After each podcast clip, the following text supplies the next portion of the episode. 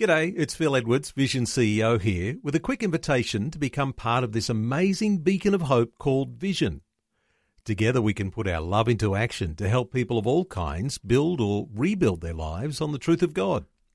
Please consider the part you can play during our upcoming Visionathon appeal, remembering that it's your support that makes Vision possible, including this podcast. Life, culture, and current events from a biblical perspective. 2020 with Neil Johnson on Vision. How do I bring my Christian beliefs to bear in my professional life, not just my personal life? It's the age old disconnect between who I am in church on Sunday and what that means for converting those values into my workplace on Monday. Well, our special guest today came to the realization that the first step wasn't adjusting his leadership style. It was in allowing God to change him before he could effect real change in the workplace. Preston Poore discovered he needed to find the intersection of his faith and his leadership. To effectively model discipleship for others, he found he needed to first be discipled by the Spirit of God. Preston Poore has held executive roles with the Coca Cola Company and the Hershey Company. These days, he's a director and corporate secretary for Numerica Corporation, an air and missile defense company. His book is called Discipled Leader Inspiration from a Fortune 500 Executive for Transforming Your Workplace by Pursuing Christ. Preston, a special welcome along to 2020. Thanks, Neil. Great to be here. Preston, I think we will want to talk about Coca Cola, chocolate, and missiles, but let's start. Uh, as I've just mentioned in the introduction, a disconnect between our life at church and our life at work. This is something no doubt you've grappled with for many, many years. I did. I did personally, uh, and had a lot of changes happen since 2005 when the Lord got a hold of me. And uh, I, I, tell people, Neil, that I surrendered my life to the Lord when I was uh, in eighth grade. Uh, it wasn't until 2005 that I actually surrendered my career to Him. And uh, so I came to find out that how I showed up in the workplace and demonstrated that faith, uh, there was a big gap between what I was doing and then how I learned to do that. And that's what this whole journey really, really, truly is about.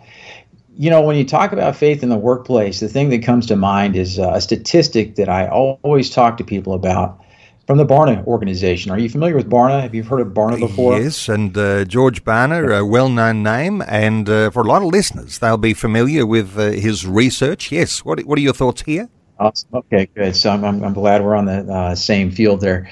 Uh, they did a study in 2018 called Christians at Work, and they did it in conjunction with Abilene Christian University, and they surveyed about 1,500 people and these were believers that said that their faith mattered to them on some, some level. And in that study, they found that uh, there were three buckets of people. Uh, the first bucket was what we call integrators. That was about 28%. Those were people that were actually living out their faith in the workplace. And they were uh, using their talent, their skills, and abilities to make uh, the, the workplace a, a better place uh, and, and, do well with that. And they had uh, really fulfilling personal and professional lives.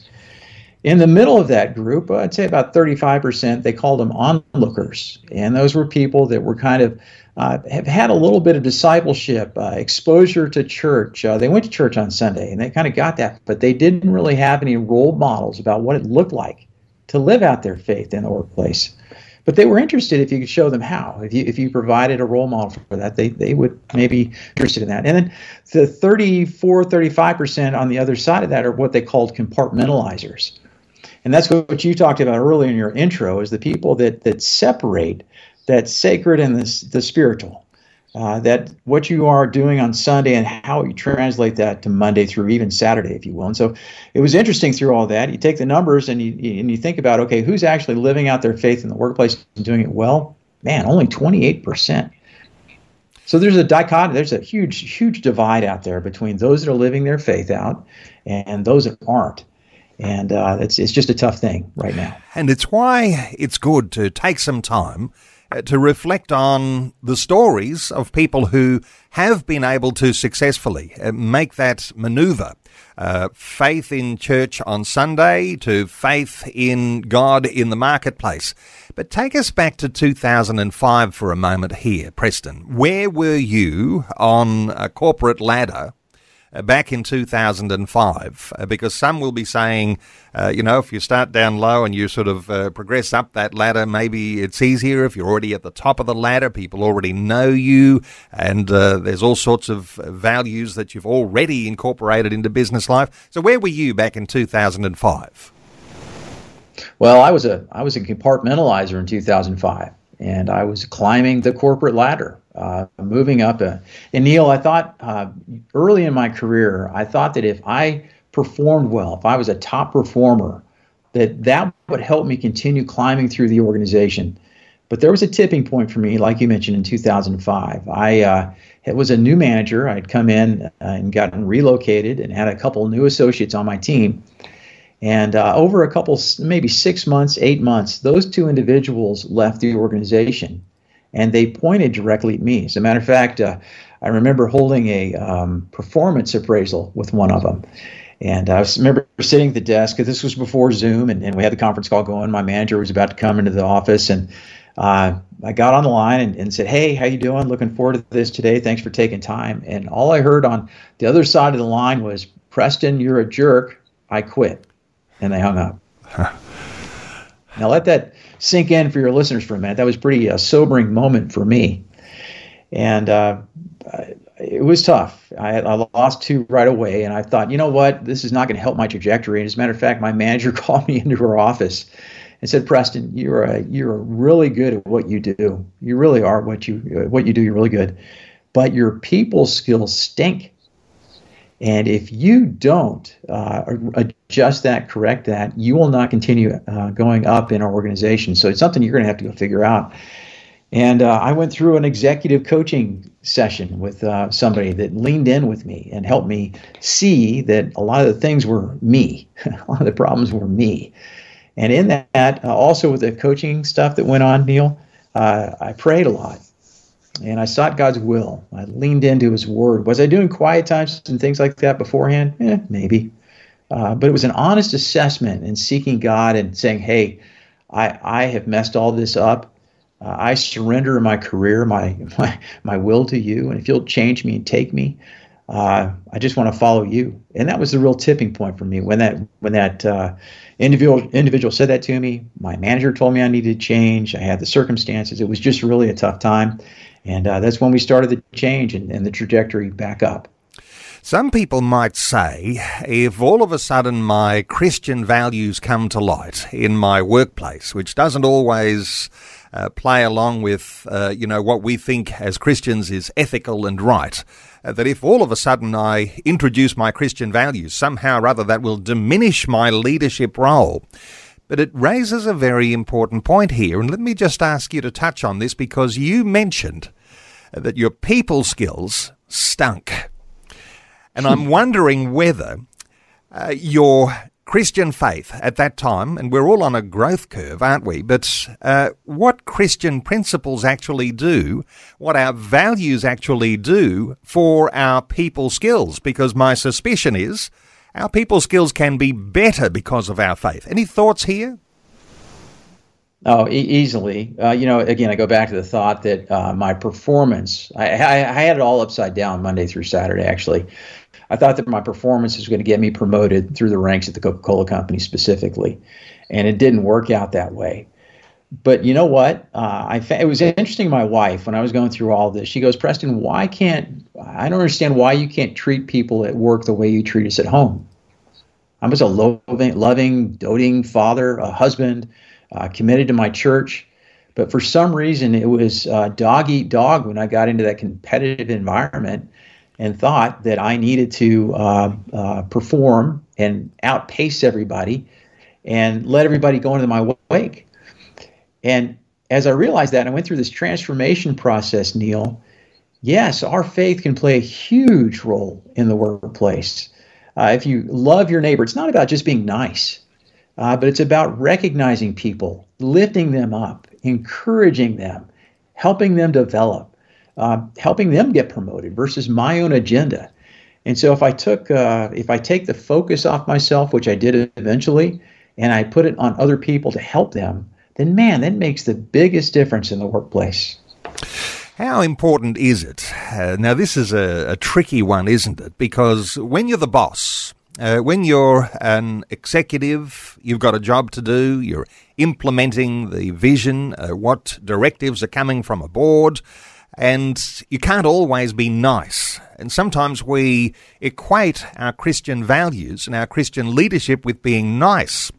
It's not always about being nice, I'm sure. Uh, what are your thoughts here? Uh, when you're saying, I'm going to implement my Christian values in the workplace, does that mean I'm always smiley Mr. Nice Guy? Uh, or are there some deeper things at work in the way that you're actually caring for people? Yeah, uh, you know, it's funny. I, I was thinking about this today, and I'm glad you asked about it. I've never wanted to be known as nice. Now, that might not be a nice thing to say, if you will, but I always want to be known as good. There's a big difference. Um, I was thinking about an employee that I had uh, that was uh, not performing well, and um, you can outline the uh, things they need to do to get better, to deliver results, but it's in the how you do it, not what you do necessarily. And and what I mean by that is, is this individual um, I treated them with all kinds of empathy, and I was good in the process, just, fair, um, and, and seeking to help them. But I wasn't just nice. I think a nice person might be polite in that situation and want not might not want to go into the conflict of uh, uh, in the tough circumstances of trying to figure out something for somebody else. So in my mind, being nice at work, um, I never really wanted to be considered nice. I was hoped that somebody would look that I uh, was good to others. They were. It was great to be on my team. It was attractional, uh, and I help people move through the ranks of the organization. So, yeah, nice is not something I think uh, that we need. Another thing I'll tell you real quick at the Coca-Cola company that I realized is in meetings, um, we were so polite to each other. We were so nice, so nice. But when you get outside the meeting, often that's where all the uh, uh, talk happens, the things that go on behind your back, and so I'd rather have a work environment where you could have honest, open, transparent conversations with, with each other versus the political politeness that happened. I know that happens in organizations all around the world, but that's something I experienced. And again, it goes back to being good, fair, just, um, excellent at what you do, inspirational, moving people toward a vision, uh, and executing that. So yeah, nice is uh, wasn't one of my favorite words.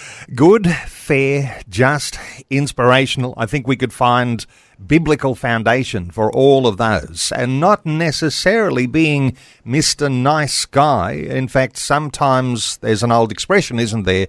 Nice guys finish last. So, uh, we would it be appropriate to say the good guys ought to be finishing first? Uh, what are your thoughts here? Well, maybe, maybe so. I, I, maybe so. And here's why. I tell people all the time, Neil, and there's this all lot of conversation around management and empathy and all that. And those soft skills are so, so important. But at the end of the day, we also have to deliver results. I know uh, people that were vice presidents that were nice people, uh, that were believed this in employee engagement, but often they couldn't inspire the team to deliver those results. And so if you're not delivering results, um, but you're a nice guy or a gal, uh, you're going to be in a tough, uh, tough spot in corporate uh, in the corporate world.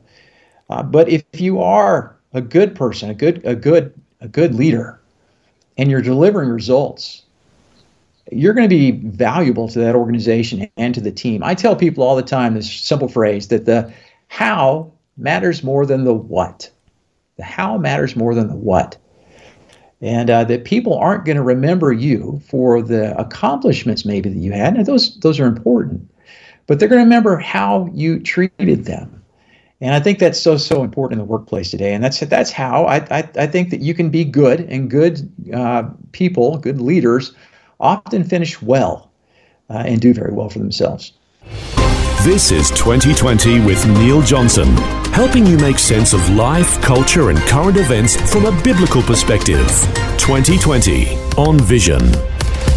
1 800 316 316 if you'd like to join in our conversation, a question, a comment, uh, your thoughts on being a leader in a workplace today here in Australia. Uh, perhaps it's not an easy thing to talk about, uh, but 1 800 316 316 if you have a contribution. Preston Poore is our guest. He's grappled with all of this at the top levels of some companies like the Coca Cola Company or the Hershey Company, and these days, Director and Corporate Secretary for Numerica Corporation, which is an air and missile defense company. Preston, take us back into uh, some of your career here and uh, what it's been like on that journey because uh, those companies, some of the biggest companies like the Coca Cola Company, one of the big significant companies, uh, Fortune 500 companies, um, take us into some of your history with these companies and how you got to actually be in, involved in missiles. well, thank you. Uh, so yes, two totally different stories there. Uh, you might want to hear about the uh, missile defense piece first. Uh, interestingly enough, Neil, uh, my dad is a Caltech graduate, so in Pasadena, California, and uh, that's where some of the smartest of the smart went to school. He got his PhD in applied mathematics, and he was a professor at Colorado State University. Brilliant man and uh, he doesn't like it sometimes the way I tell the story, but ultimately he discovered how to track objects in the sky.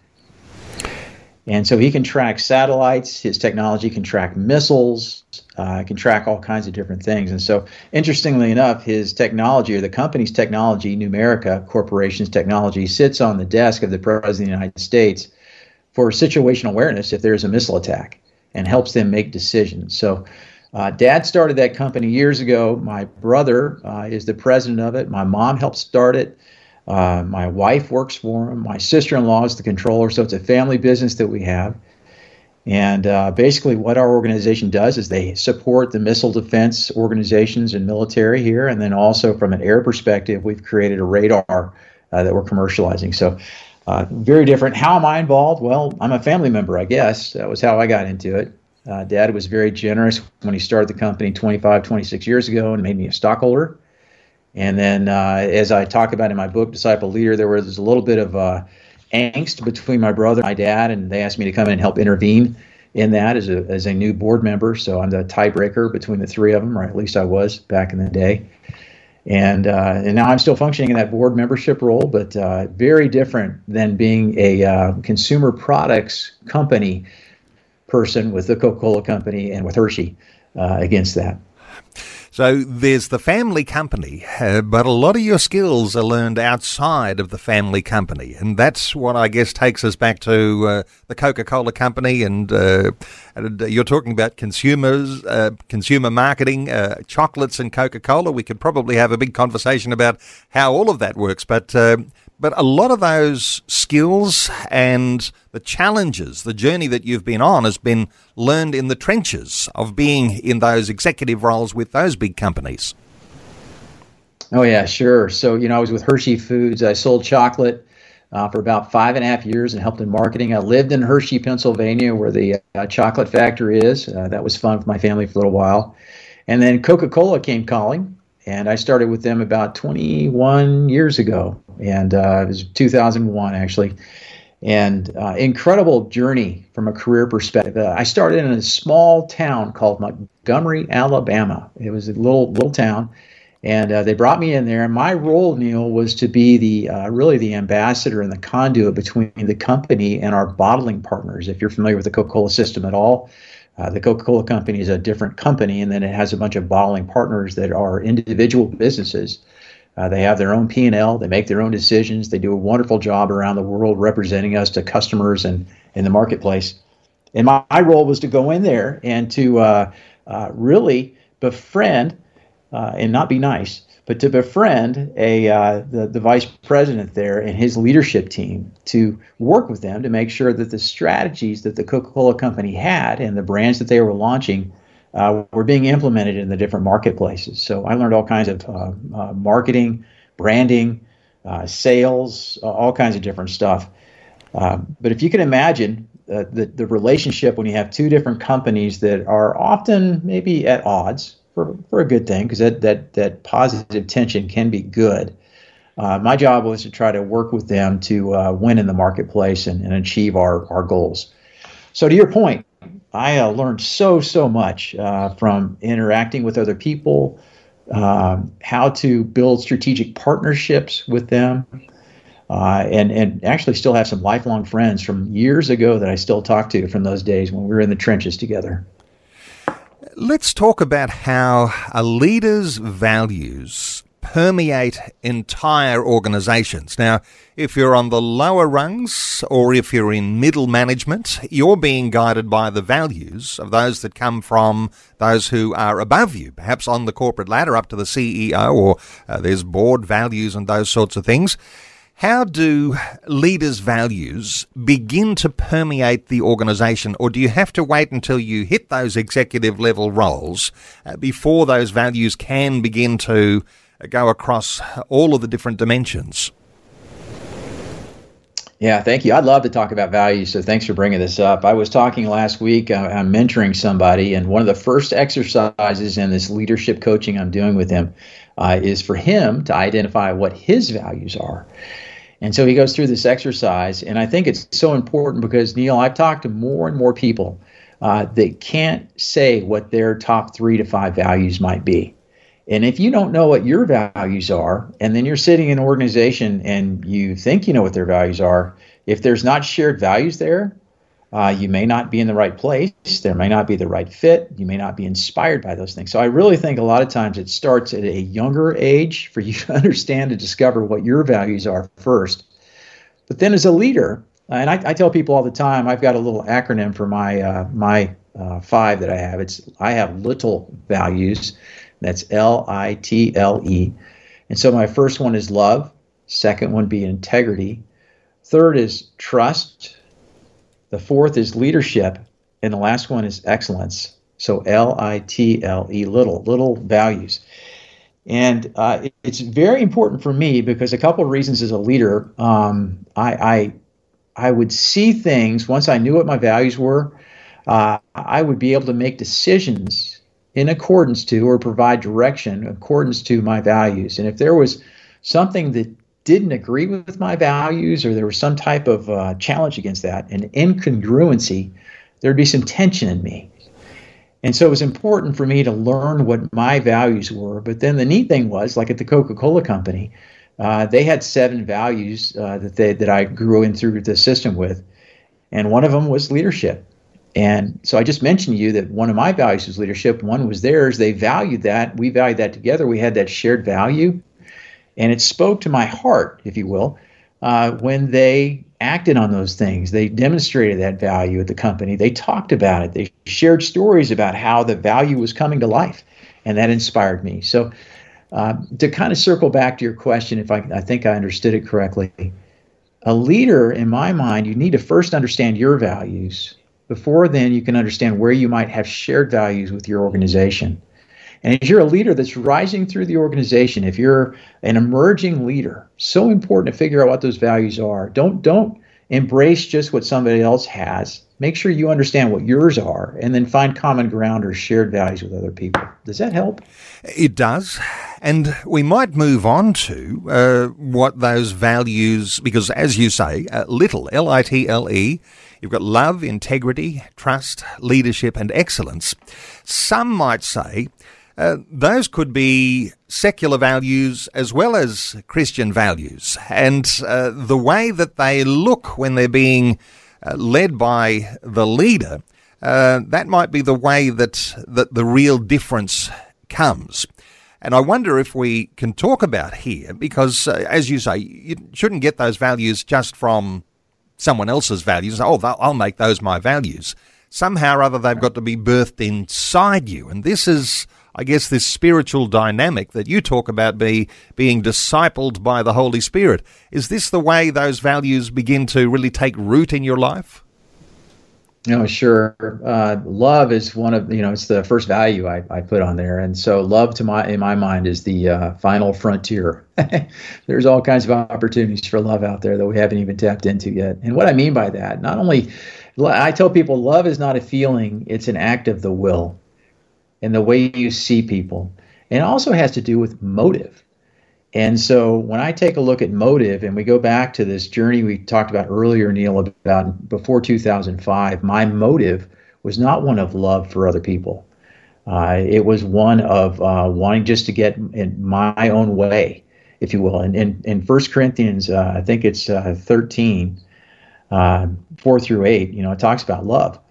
And one of those things it says about it, love does not insist on its own way. But Preston insisted on his own way uh, years ago. And then the, when the Lord got a hold of me, it was more about how can I follow you, Lord, in the workplace and help those people around me and point them to you. Yeah, so so that that's so and integrity, right? We all need integrity. That's how the whole capitalist system and jobs and everything works. Is you've got to have that integrity. And I understand that that can be considered a secular value, but man, you read through the pre uh, the Proverbs, it talks about integrity uh, and the importance of that and uh, the wisdom that comes through that and, and, acting integrity. So, yeah, those values are all biblical. They can be trans. That's a great thing. I love it because it can be transferred to the secular world. And so, if I'm talking about motive or how you treat other people, I might be in the back of my mind talking about love, but I'm talking about something they can connect with uh, around that and inspiring them and helping to develop them. How difficult is it being a Christian leader in your workplace today? might be all sorts of issues. And uh, perhaps, Preston, uh, things are changing dramatically, aren't they? Uh, difference in the way that Christians are perceived uh, across society, and we're talking to you today from the United States.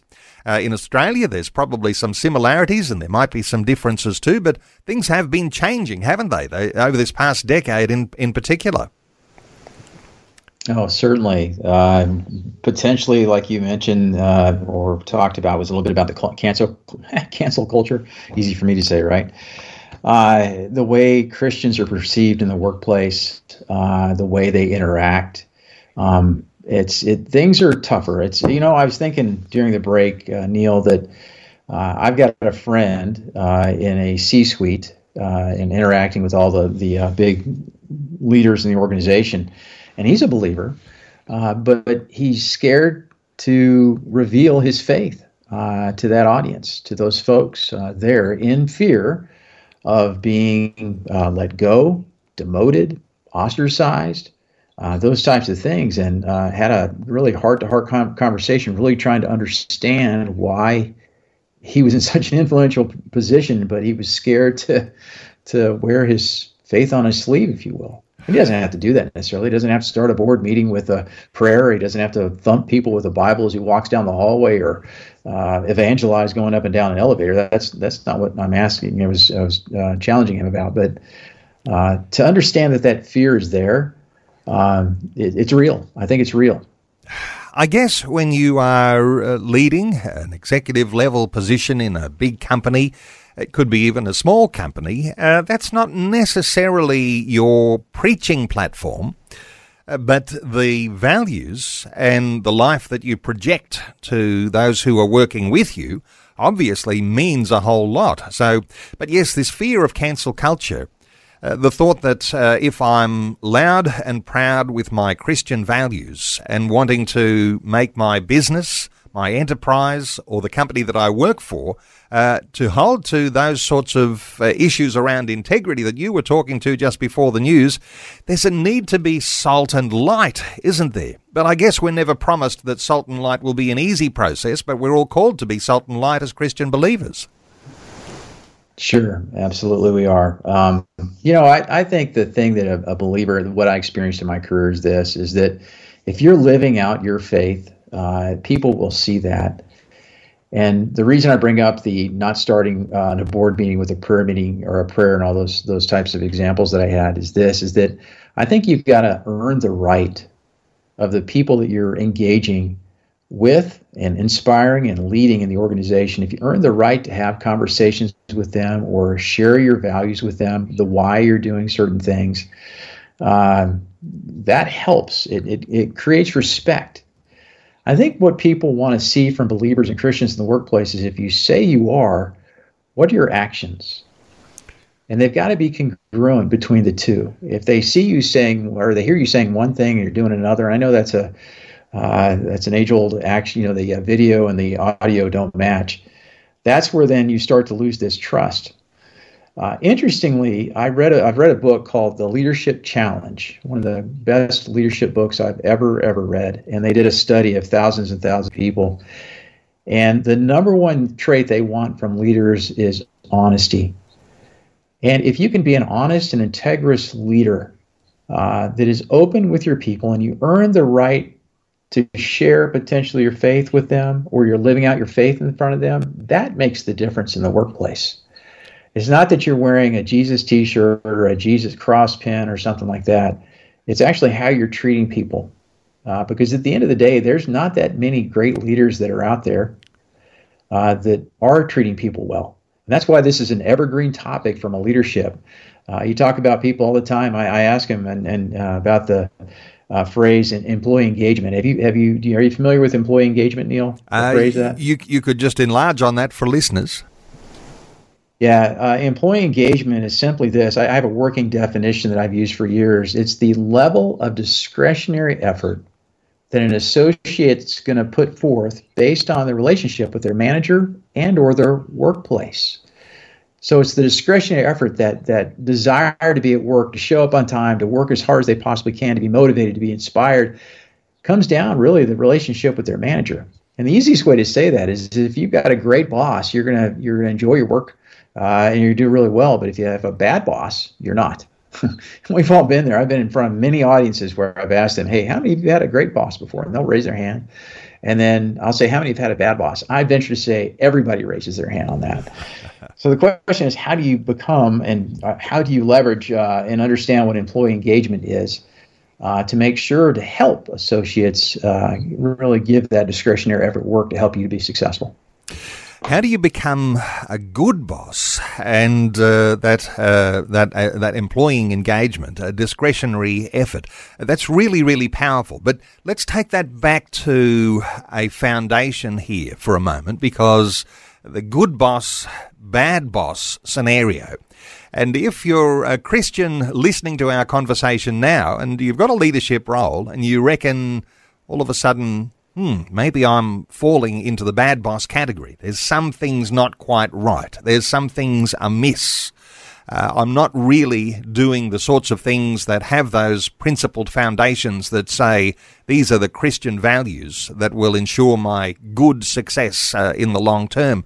Now, this, Preston, does this come back to a point where you recognize that you need to change, you need to come clean on some things. Almost in the Christian sense, is this like a repentance exercise you go through to change some direction? Is this is this where the attitude of heart changes? Oh, sure. I, you know, I think I mentioned earlier at the top of the hour with you that uh, back in 2005, when I had my challenge, I went and got with an executive coach uh, that helped me understand that it was the, the, the common element in all the problems was Preston Poore. And that was tough to know. But the other thing that helped me a bunch, Neil, was when I later on in my career, still struggling a little bit about leadership. I had gotten a much bigger team, much bigger responsibility. Uh, we did a 360 evaluation and, and that's when everybody sits around the table and I leave. They, they set the stage. I leave the room. HR's in there. They have everybody around and they bring up a bunch of questions. They have flip charts on the wall and evaluating Preston and what's his strengths, what are his weaknesses, uh, what he, what do we need from him, how he could change, all that. And to go uh, through that process uh, is incredible uh, because it's it's feedback and often laugh. People say feedback is a gift. I laugh because at the Coca Cola Company, often it was used not as a gift, but as something else. Um, but the feedback that I received in that 360 evaluation was eye opening for me. And I realized that that heart change had to take place. Uh, I found my blind spots. I found and saw my, my strongholds that I had. And it's really one of those things you have to step back and say, okay, wait a second why am I here? Why am I? Why do I even want to lead people? Uh, how do I move out of just being a manager into leadership? And then uh, how do I how do I get to a point in my career where I'm considered a good leader? That that uh, we're delivering results, but it's again, it's not the what we're delivering; it's the how, and working with people to do that. So it's kind of around the way Bush to tell you that uh, what a big uh, thing that played a big role in my life was that feedback to me and that awareness, that that raising of that awareness, that self awareness, and then actually in spiritual perspective, going to God and, and laying before Him and just saying, "Hey, Lord, I'm I'm not good at this. I need your help. I surrender to you. Will you take me and change me?" And I know that for me, He did that, and I know for the listeners today that if you surrender, if you surrender yourself to the Lord, He will take you from one degree of glory to another. He will move you from where you are as a leader now to a better leader. And He'll put you in circumstances that will try you and test you, uh, like it did for me. But that's where the, the strength came, the ability to lead with other people. And it made all the difference. A 360 evaluation, uh, not necessarily a gift, as you say, and I think you were about to say the contrast to that is that sometimes those are used as a weapon. And yes. I wonder, because in some sense here, uh, if you're climbing a corporate ladder, uh, there is a level of humility necessary to be able to take those good advice tips that come, even if it feels like a weapon being used against you.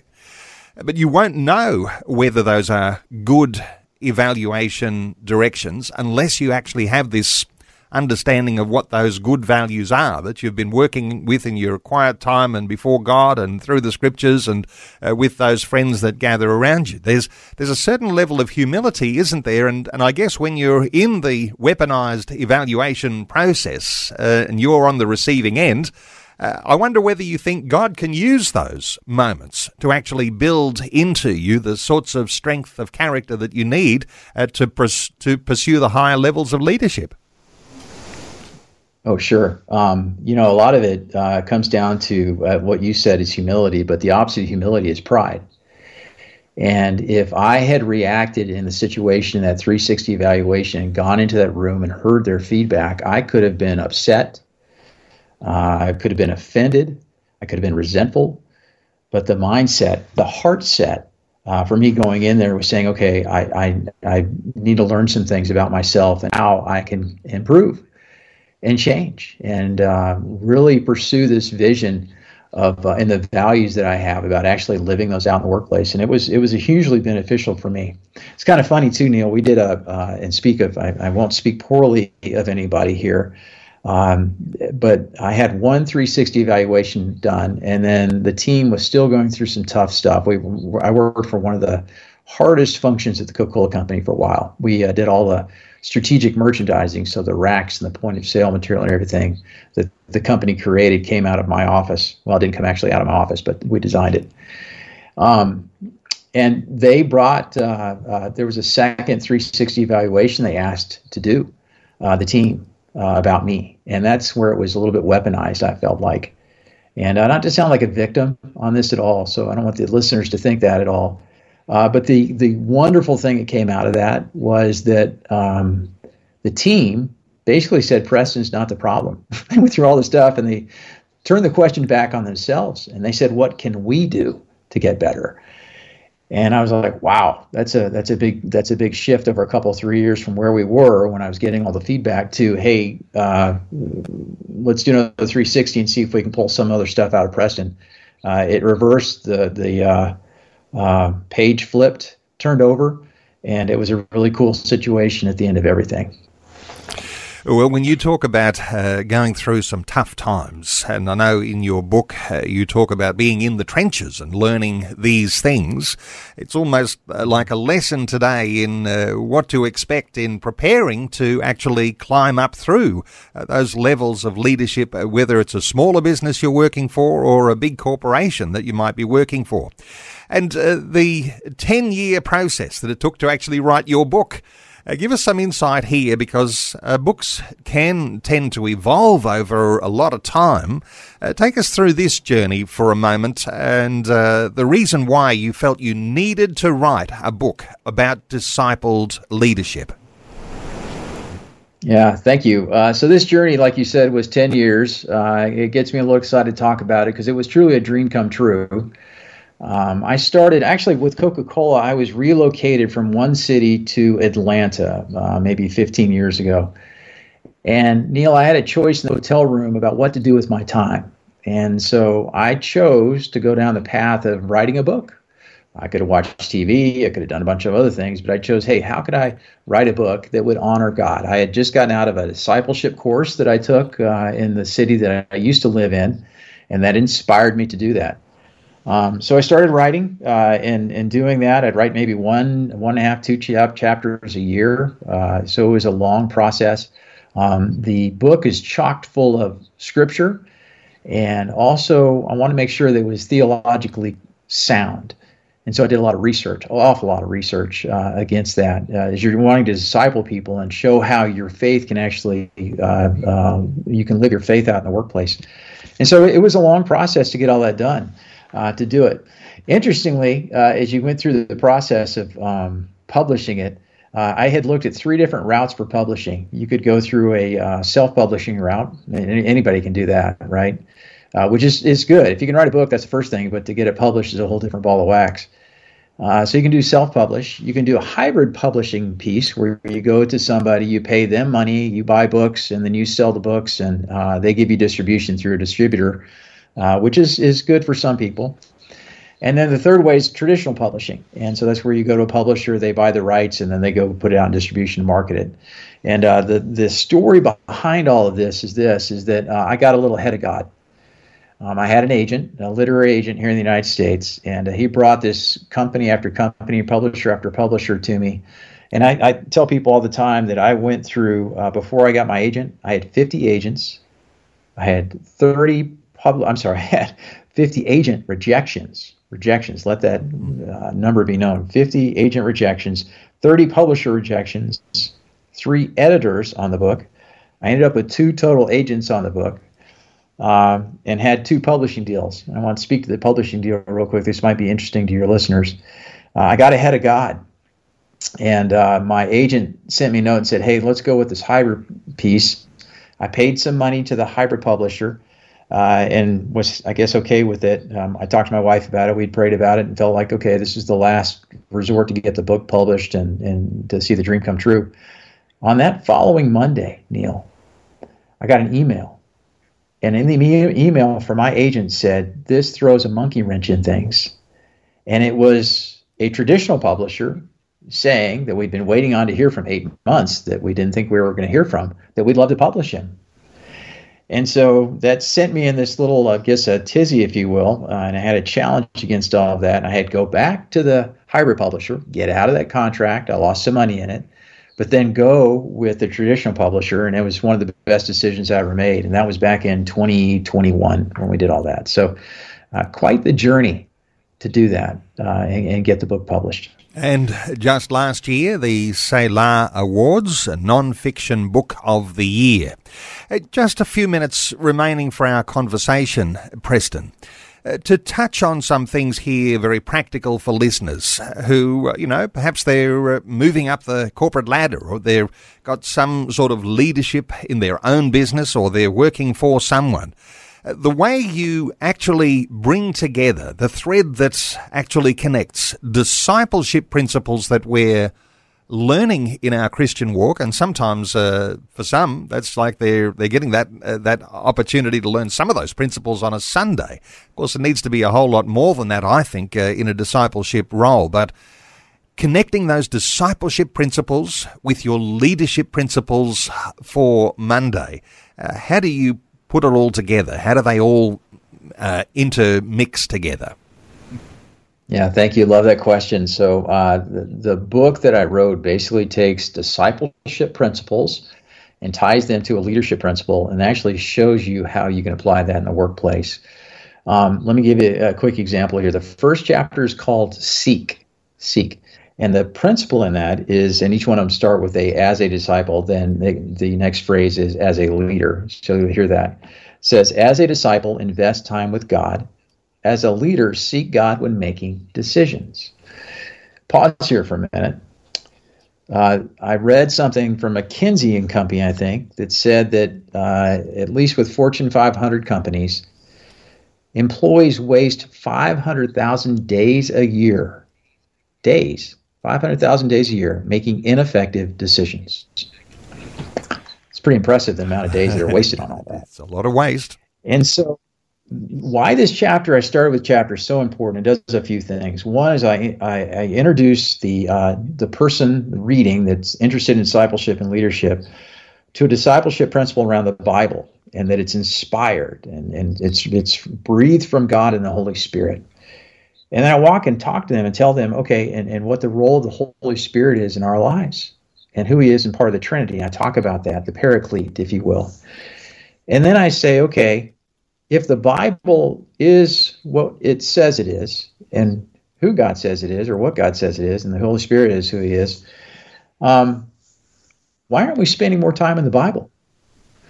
And so I, I invest time in that and helping people understand how to do a daily quiet time. And that's just an appointment with God during the day where you will, you know, you pray, you read the Bible, uh, you may journal, meditate, memorize scripture. Um, but then I take it a step further. Let's take that to, to application now. Most people don't ask God for his thoughts on decisions. It's what I call divine input. Most people that I talk to about decision making don't, especially in the corporate world. And uh, so that's one key differentiator. If if the Bible is well, you know, the book, and we talk about what it is, and then uh, uh, God breathing it, why don't we spend more time in it? Here's a quiet time, and in that quiet time, you're praying to God. He can give you divine input into your decision. Then I say, okay, wait a second. You have a brain as well. And so I put together a framework for people to go through and make a decision. And it's called the what I call the Deb Day framework. It's D B D A E. And it starts with D. The first D is you have to uh, define what your decision is going to be. Define it, write it out. Number two, brainstorm. Brainstorm different scenarios, different options of things you need to decide on. Number three, then you want to go in and actually make the decision. that's a believe it or not, that's a step is you actually make the decision after you've done the brainstorming and defined it. Next is action. That's the A. Peter Drucker once said that uh, no action, or I'm sorry, no decision is actually ever made until it's put into action. And so that's the fourth step. And the last step is is examine. E. And I found that more people in the corporate world make all these decisions, but they rarely go back and evaluate their decision.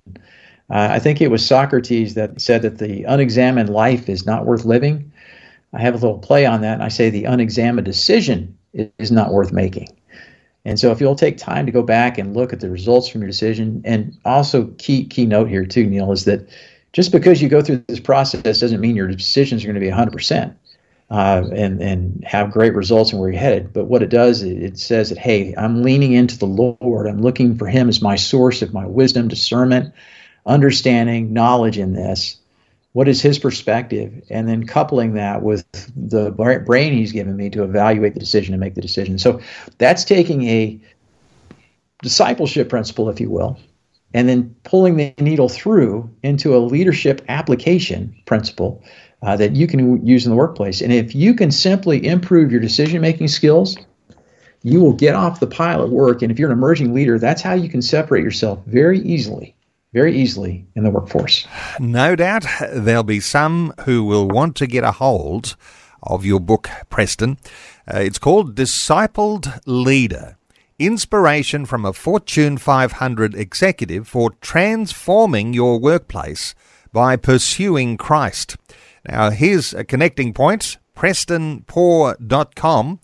Uh, Preston is a speaker, a trainer, a coach. He's a certified Maxwell Leadership Team keynote speaker.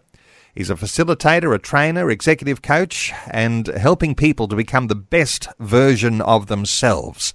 You can connect with Preston Poore at Preston Poore, that's P O O that's P O O R E, PrestonPoore.com and uh, keep an eye out for that book, Discipled Leader. Preston, thank you so much for taking some time to share your thoughts with us today and uh, putting us all on a, a new trajectory as we approach the way we actually conduct ourselves as salt and light in our workplaces and as we pursue uh, levels of leadership in the businesses that we work for.